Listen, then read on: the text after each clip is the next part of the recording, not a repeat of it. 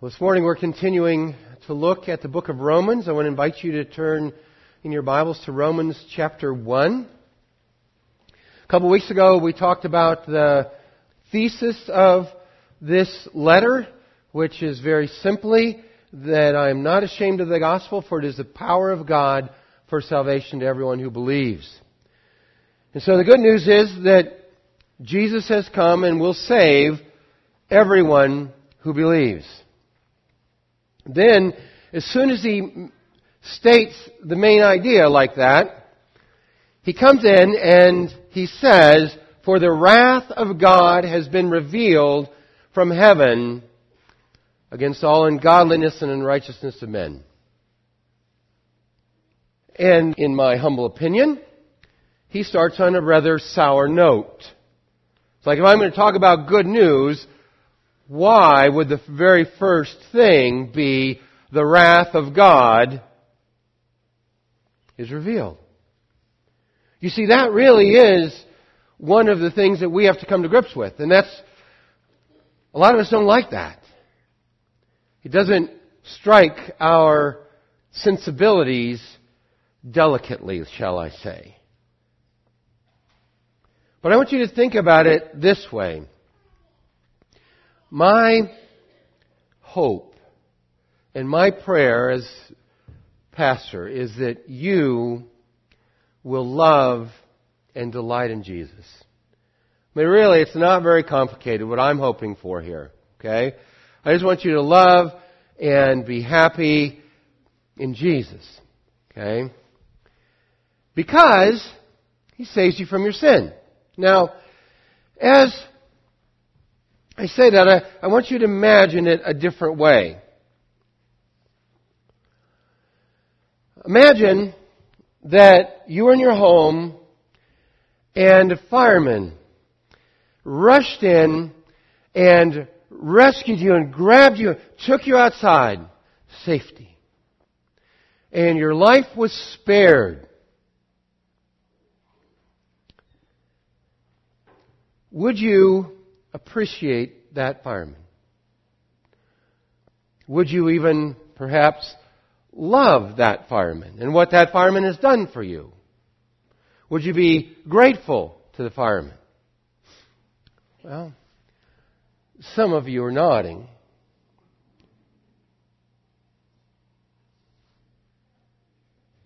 I think you probably would be grateful. And I think you might even love that fireman if your house is on fire. So you see, the prospect, the prospect of a fireman rushing into your house, grabbing you, hauling you outside, if your house isn't on fire, that is quite an interruption. Could you imagine? But for a lot of people who really are not clear about whether or not they need someone to save them. If you're not clear about that, Jesus is an interruption. Jesus is like that fireman rushing in to save you while you watch TV and you don't think anything's wrong.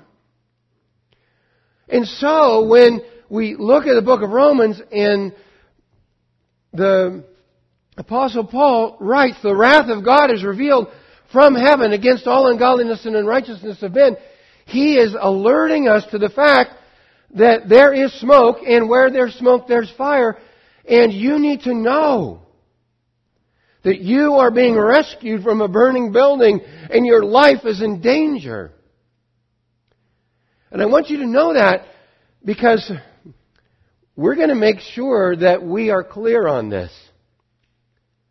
I mean, I, I talked to a pastor one time. I was just dumbfounded. And we were talking about parenting. And he didn't like the material that I had shared with him. And I asked him why. And he said, well, because they, they talk about children being sinners. And my first thought was, you have different children than I do. and my second thought was, and, and I, I asked him, I said, don't you believe that? And he said, Well, yeah, but we don't like to make a big deal about it. And I mean, really, nobody likes to make a big deal about it. I mean, it really isn't the kind of thing that you get jazzed about saying, oh yeah, my house is on fire. But the reality is, the human condition is desperate.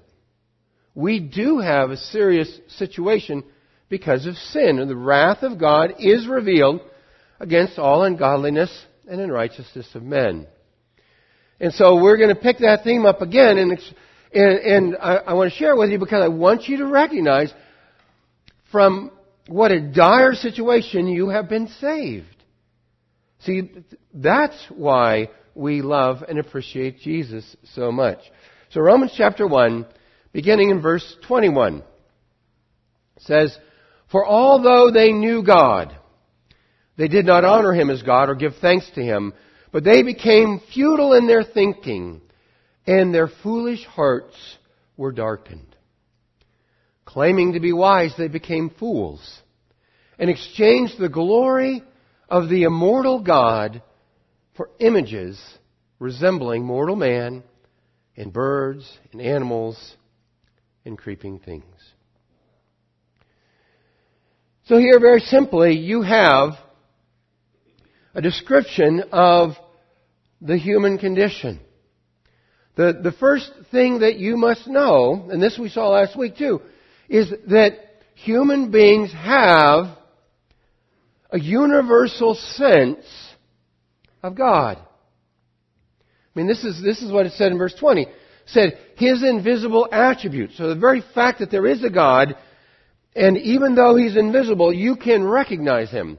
Namely, His eternal power and His divine nature, they have been clearly perceived ever since the creation of the world in the things that have been made.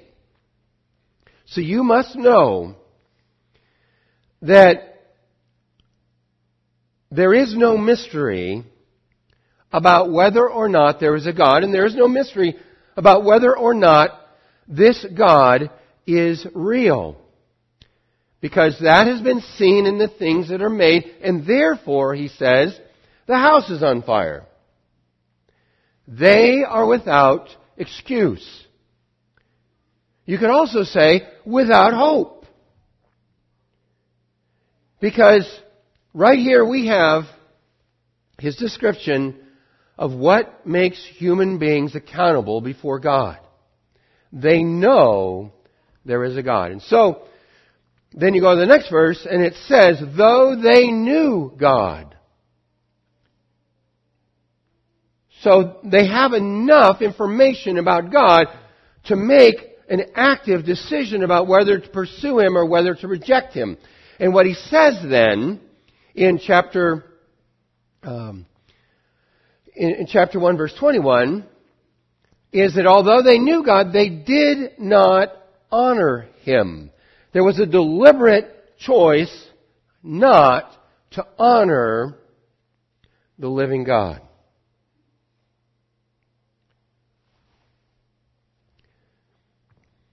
I want to step back here and have you think about this for a moment. They did not honor him as God. This doesn't say they're without excuse because they weren't a good person, or because they weren't nice, or because they weren't religious, or because they weren't successful, or because whatever, whatever criteria you're looking for, the, the criteria presented is before God, they made a decision not to honor Him. In other words, the problem of sin is first and foremost a problem with God. Now this happens, this happens all throughout the world. All you have to do is look at a shrine and, and see that there, there is honor being given to ancestors, to an idol, to another religion, but not to God. That's the issue. As far as God's concerned, the issue is, are people relating to Him like they should? I mean, people just find all sorts of ways to do this. And they have throughout human history. It's easy for us to get caught up in what happens in the jungle or what happens to the savage or what happens in another place. I want you to recognize what happens here and what the issues are here. Because I, I run into all sorts of people in all sorts of situations, motivational speakers and that kind of thing, that talk about, that talk about gratitude and talk about um, uh, getting perspective and honoring, well, honoring, say, the universe. I mean, this is a, this is a motivational poster that I pilfered off the internet, right? Please don't worry, I've got you. Signed, the universe. Okay?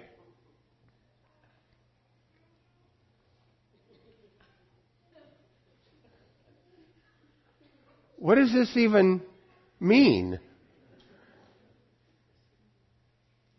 Well, what this means is that whether you say it's karma, whether you say it's something else, you're trying to say people get what they get because they're supposed to get it and the universe is going to make it happen somehow. That there's some sort of moral agentry to this material universe, which doesn't make any sense at all. It is a way, so that's, this is what, this is the reason I show you this. I'm going to take it off because it's so dumb. This is a way that people get around the prospect that there's a living God. And so they attribute attributes to the material universe that it doesn't have. And that I mean that happens all the time. For although they knew God, they did not honor him as God, nor did they give thanks to him. And again, you have all kinds of people who suggest that you need to start your day with a, with a, a daily practice of gratitude. You need to you know, start your day by listing five things you're grateful for. Which is, that's great advice. And when I hear that advice, I always ask, to whom are you grateful? To whom are you grateful? And for the most part, the answer is, well, the universe. Or the, you know, or it doesn't matter to whom you're grateful. It makes no sense to be grateful if you're not grateful to somebody. There might be a reason to be humble, but not to be grateful. And see, this is a problem. That whether people are grateful to something in um, general or nothing in particular. They're not grateful to the living God who created them. And this is the problem. Though they knew him, they chose not to honor him and they chose not to give thanks. Okay. Author 150 years ago said ingratitude is a crime more despicable than revenge, which is only returning evil for evil while ingratitude returns, evil for good. And the scripture is very clear that every good and perfect gift comes down from the, uh, the Father of lights with whom there's no variation and shadow of turning. And to be grateful specifically to Him is the requirement. And people aren't. They're not here and they're not around the world. And so Part of the reason we're without excuse is that our gratitude is not toward God. We don't honor Him as God. When that happens, when we actively make the decision not to honor Him, actively choose not to be grateful to Him, we become futile in our thinking. I mean, you, some of you are snickering about my quote from the universe. Okay, that is an example of futile thinking. It's an example of making something up, right? To substitute for something that I might otherwise believe. And this futility in thinking is, um, it's everywhere. And it's part of the problem. But it's a result of the previous choices. They're futile in their thinking. and their foolish hearts were darkened. So we have not only an understanding problem, we have an affection problem. We, we have not only a, a problem with our intellect, we have a problem with our emotions. Their foolish hearts were darkened. They don't love the things that they should love. They don't enjoy the things they should enjoy. They don't feel about their life the way they should feel about it.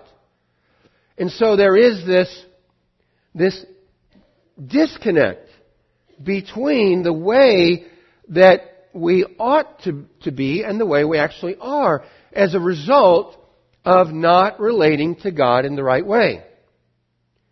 Okay, I'm going to come back to those in just a moment. Became futile in their thinking, their foolish hearts were darkened, and claiming to be wise, they became fools. Claiming to be wise, they became fools. I mean, this is, this is the same problem. The understanding's got a problem, the heart has a problem, and so, thinking themselves to be wise, they became fools.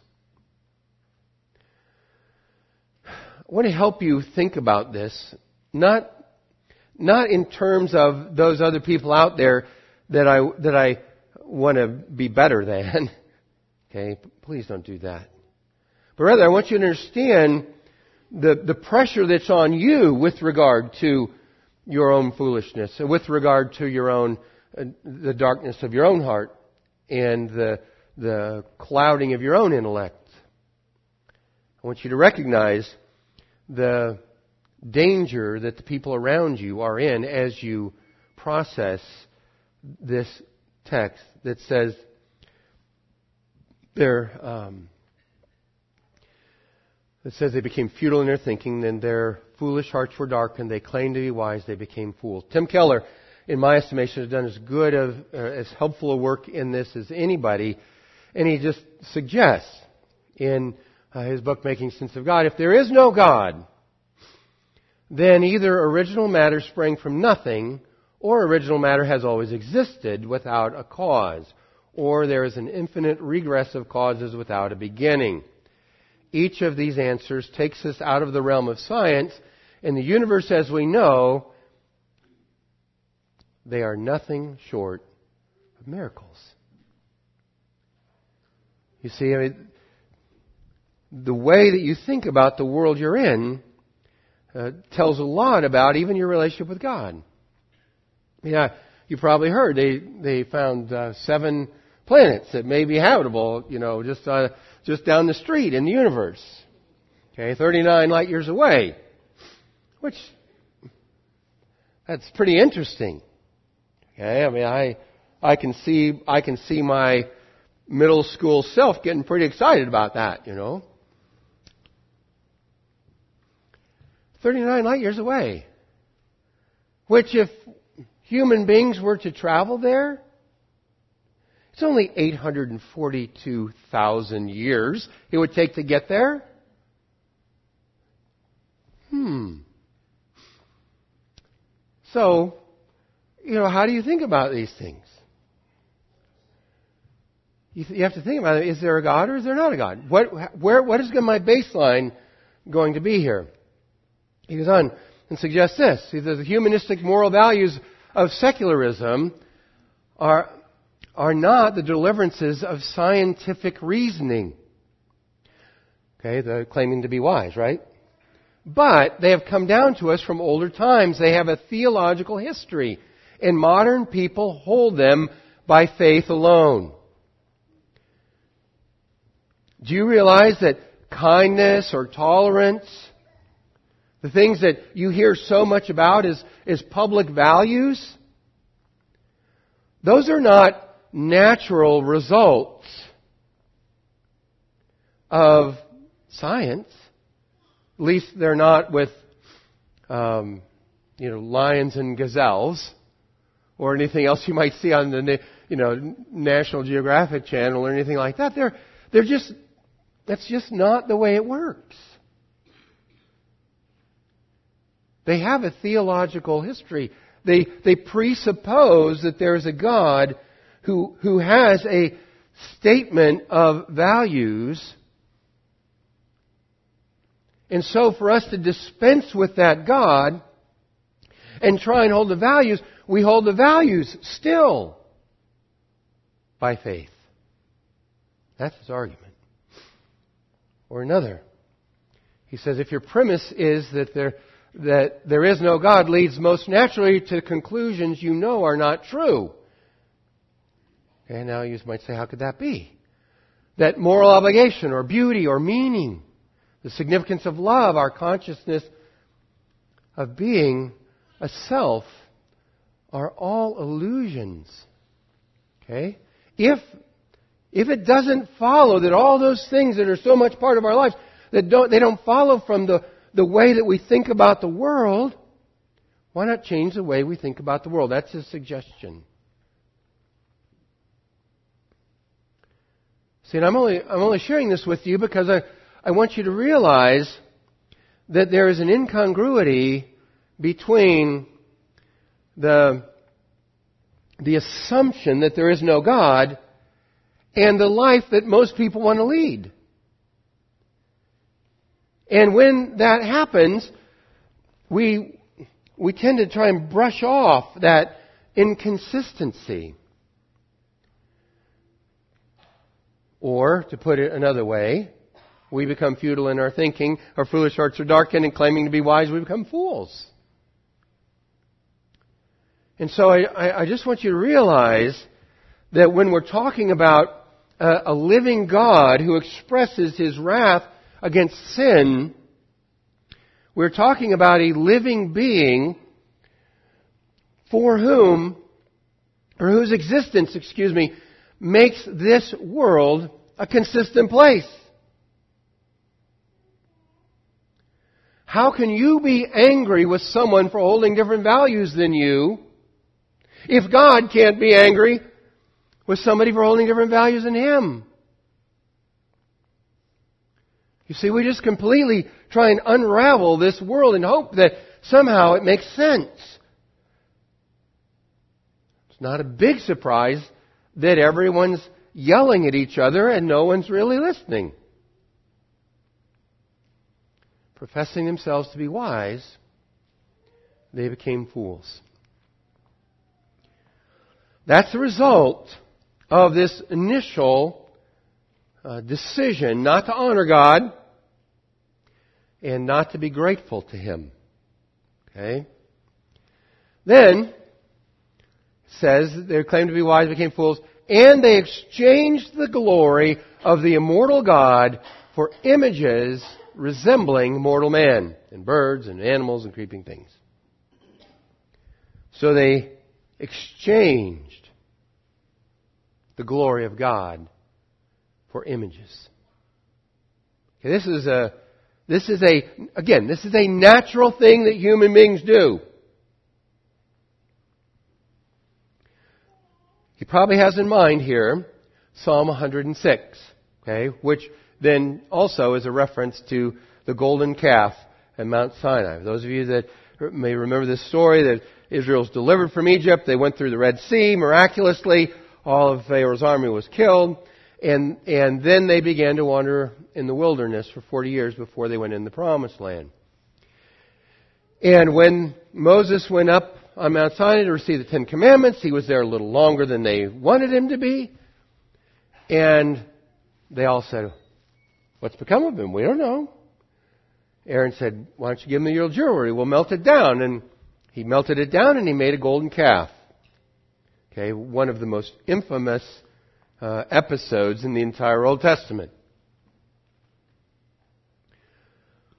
Psalm 106, it says, doing that, they exchanged the glory of God. I mean, who, by the way, at that time was just up on the mountain, a, a small distance from the, the people, and there was thunder and lightning, and uh, the ground underneath him looked like sapphire. I mean, it was a big deal. They just chose not to honor him, not to be grateful. Their foolish hearts were darkened, or they're, they're, they're futile in their thinking, their foolish hearts were darkened. They claimed to be wise and were fools, and they said, let's make us a calf. So they did. They began to worship this calf, exchanging the glory of God for the image of an ox that eats grass. They forgot God, their Savior, who had done great things for them in Egypt, wonderful works in the land of Ham, and awesome deeds by the Red Sea. They just forgot. That is the human condition. Again, is that a human condition that only that they only have in you know the the Ten Commandments movies, or do they have that? Do we have that now? Tim Keller uh, suggests that when anything in life is an absolute requirement for your happiness, self worth, and self worth, it is essentially an idol, something you are actually worshiping. When you are looking to something for your happiness and self worth, it becomes functionally an idol to you. Just like the calf did in the wilderness to the children of Israel. They were there frightened, out in the wilderness, had only been slaves. What are we going to do? Let's make something that will make us more secure. And so they did. And so he suggests that we do that all the time. And we do it with, we might do it with the car that we drive. We might do it with the uh, education that we gain or the credentials behind our name. We might do it, we might do it by trying to create a family that um, everyone admires. Whatever it is, we're building for ourselves idols. Here, here he suggests that sometimes those idols are good things family, achievement, work, career, romance, talent, etc., even gospel ministry. He says, and we turn that good thing into an ultimate thing to give us the significance and joy that we need. And that's what an idol becomes. And so all I want to suggest to you is that we tend to create these when we are not actively choosing to honor God and be grateful. This is part of being thinking we're wise and becoming fools. Part of having our foolish hearts darkened. Part of being futile in our thinking is that we're going to create lesser things that will give us what we hoped God would give us. Now, why would people do that? Okay. David Wells, in the his, his book God in the Wasteland suggests this. He says, Why do people choose to substitute over God Himself? Probably the most important reason is that it obviates accountability to God, or gets rid of accountability to God. We can meet idols on our own terms because they're our own creations. They're safe, predictable, controllable. They make us feel wise even though we're foolish.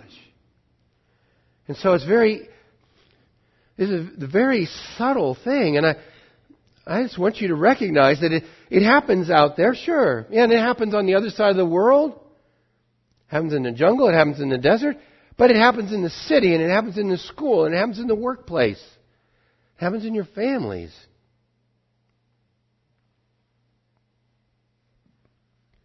We meet them on our own terms. And all of that comes from John Calvin. Okay, John Calvin was one of the first Protestants to, to ever think about this, and he said, Hence we may infer that, and this is a long time ago, so this is why the language is a little different. Hence we may infer that the human mind is, so to speak, a perpetual forge of idols. That the human mind is continually creating idols. And he had in mind, he had in mind the Catholic Church. He was pointing a finger at the Catholic Church for all of their statues and all of their saints and all of their images. Okay? He said, thus indeed it is. The human mind, stuffed as it is with presumptuous rashness, dares to imagine a God suited to its own capacity, and it labors under the dullness, nay, is sunk in the grossest ignorance. It substitutes the vanity it substitutes vanity and, and an empty phantom in the place of God. So I'm just going to go back and say, listen, there is, there is a lot of North America. There are a lot of people in your sphere of influence who are thanking the universe, who are substituting a phantom in the place of God. I mean, it's, it's crazy. He said, To these evils another is added, the God whom man has thus conceived inwardly, he attempts to embody outwardly. The mind in this way conceives the idol, and the hand gives it birth. And so I imagine, I mean, I know countless people, just because of the circles I travel in, that think that somehow sports is going to give their children meaning and purpose and everything in life. In reality, it's not going to. But their mind conceives it, so their hand gives it birth, and they're off doing something today.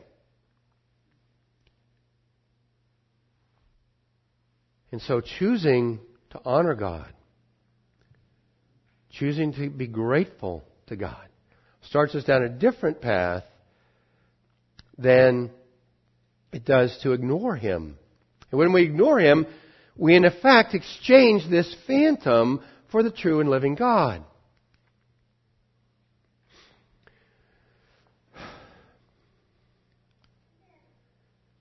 You see, what, what, what I'm trying to show here, I'm just going to say what I'm trying to, to, to show is that the, it is the human tendency to substitute for God.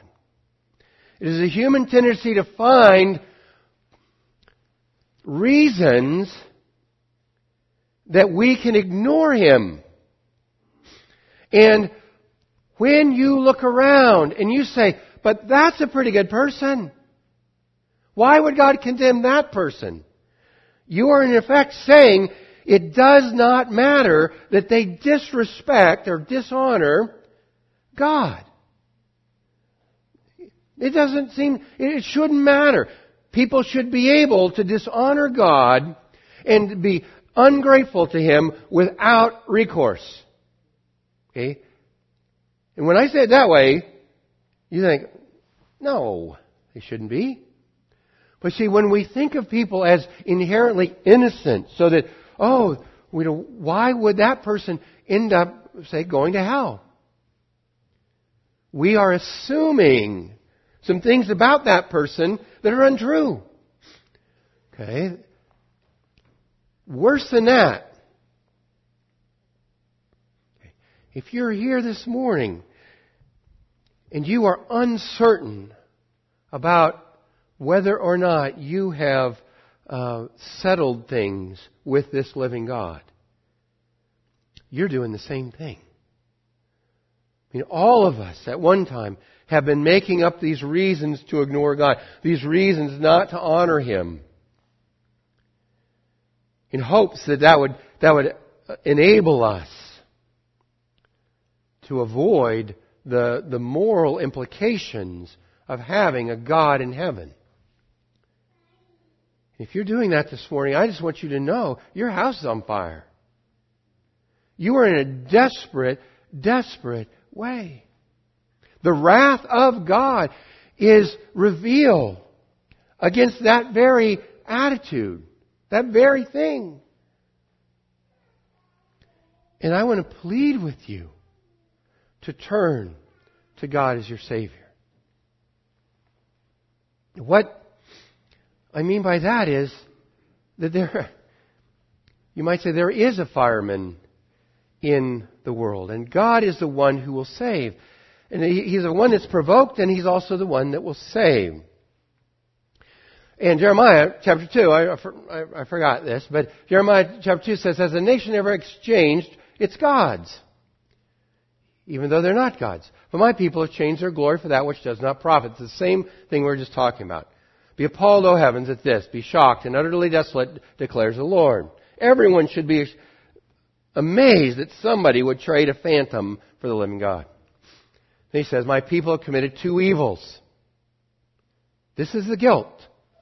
They have forsaken me. It's one thing to turn your back on God, okay, and that He was the fountain of living waters, and they've hewed out for themselves cisterns, broken cisterns that can hold no water to trade the fountain of life for a cracked pot that won't collect any water.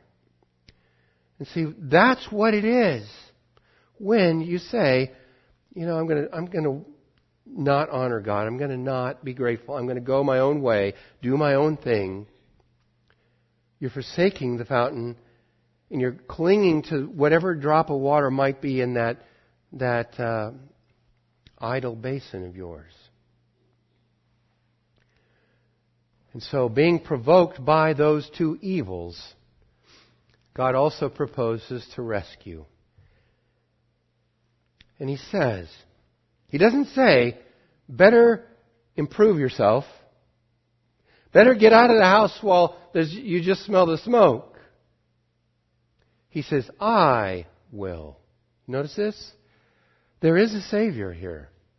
He says, I will sprinkle clean water on you. I and you shall be clean from all their, your uncleanness, and from your idols I'll cleanse you.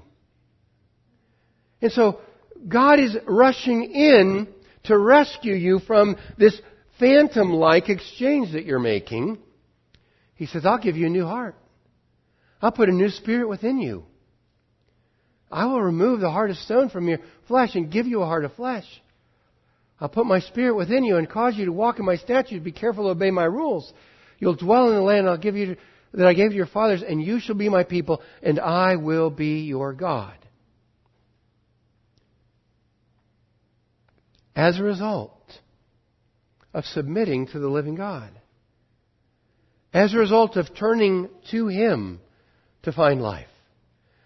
As opposed to, to rejecting the hope that you might find life somewhere else. And so God promises to come in and save. And you see, ultimately, ultimately, we're not afraid to talk about God's wrath. We're not afraid to talk about sin. We're not afraid to say, you're accountable for your actions. Because we also know that there is a Savior in heaven. And the best news of all is that He loves you and longs to rescue you from your sin. That's why we love Him. That's why we turn to Him in faith and say, Won't you please rescue me? See, that's where that's where the teaching about the wrath of God and the holiness of God and sin comes in because if we don't get that, it doesn't make any sense why we would think about a Savior, why we would need someone to forgive us. And so all of this comes at the very beginning of Romans as sort of a foundation to recognize we need a Savior. Let's pray.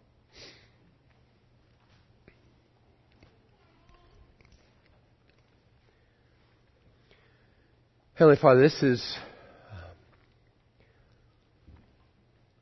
on the one hand, humbling to think that just by virtue of being human, we do these things. And yet, it's extremely hope giving to recognize that you alone can save us. And so, God, I pray for every person here that you would cause us to cease from making things up about you and making things up about our own ability to save ourselves and run to you as a Savior and trust you and love you because you sent your Son to die on the cross that we might have life and be made truly alive. God, we thank you in the name of Jesus. Amen.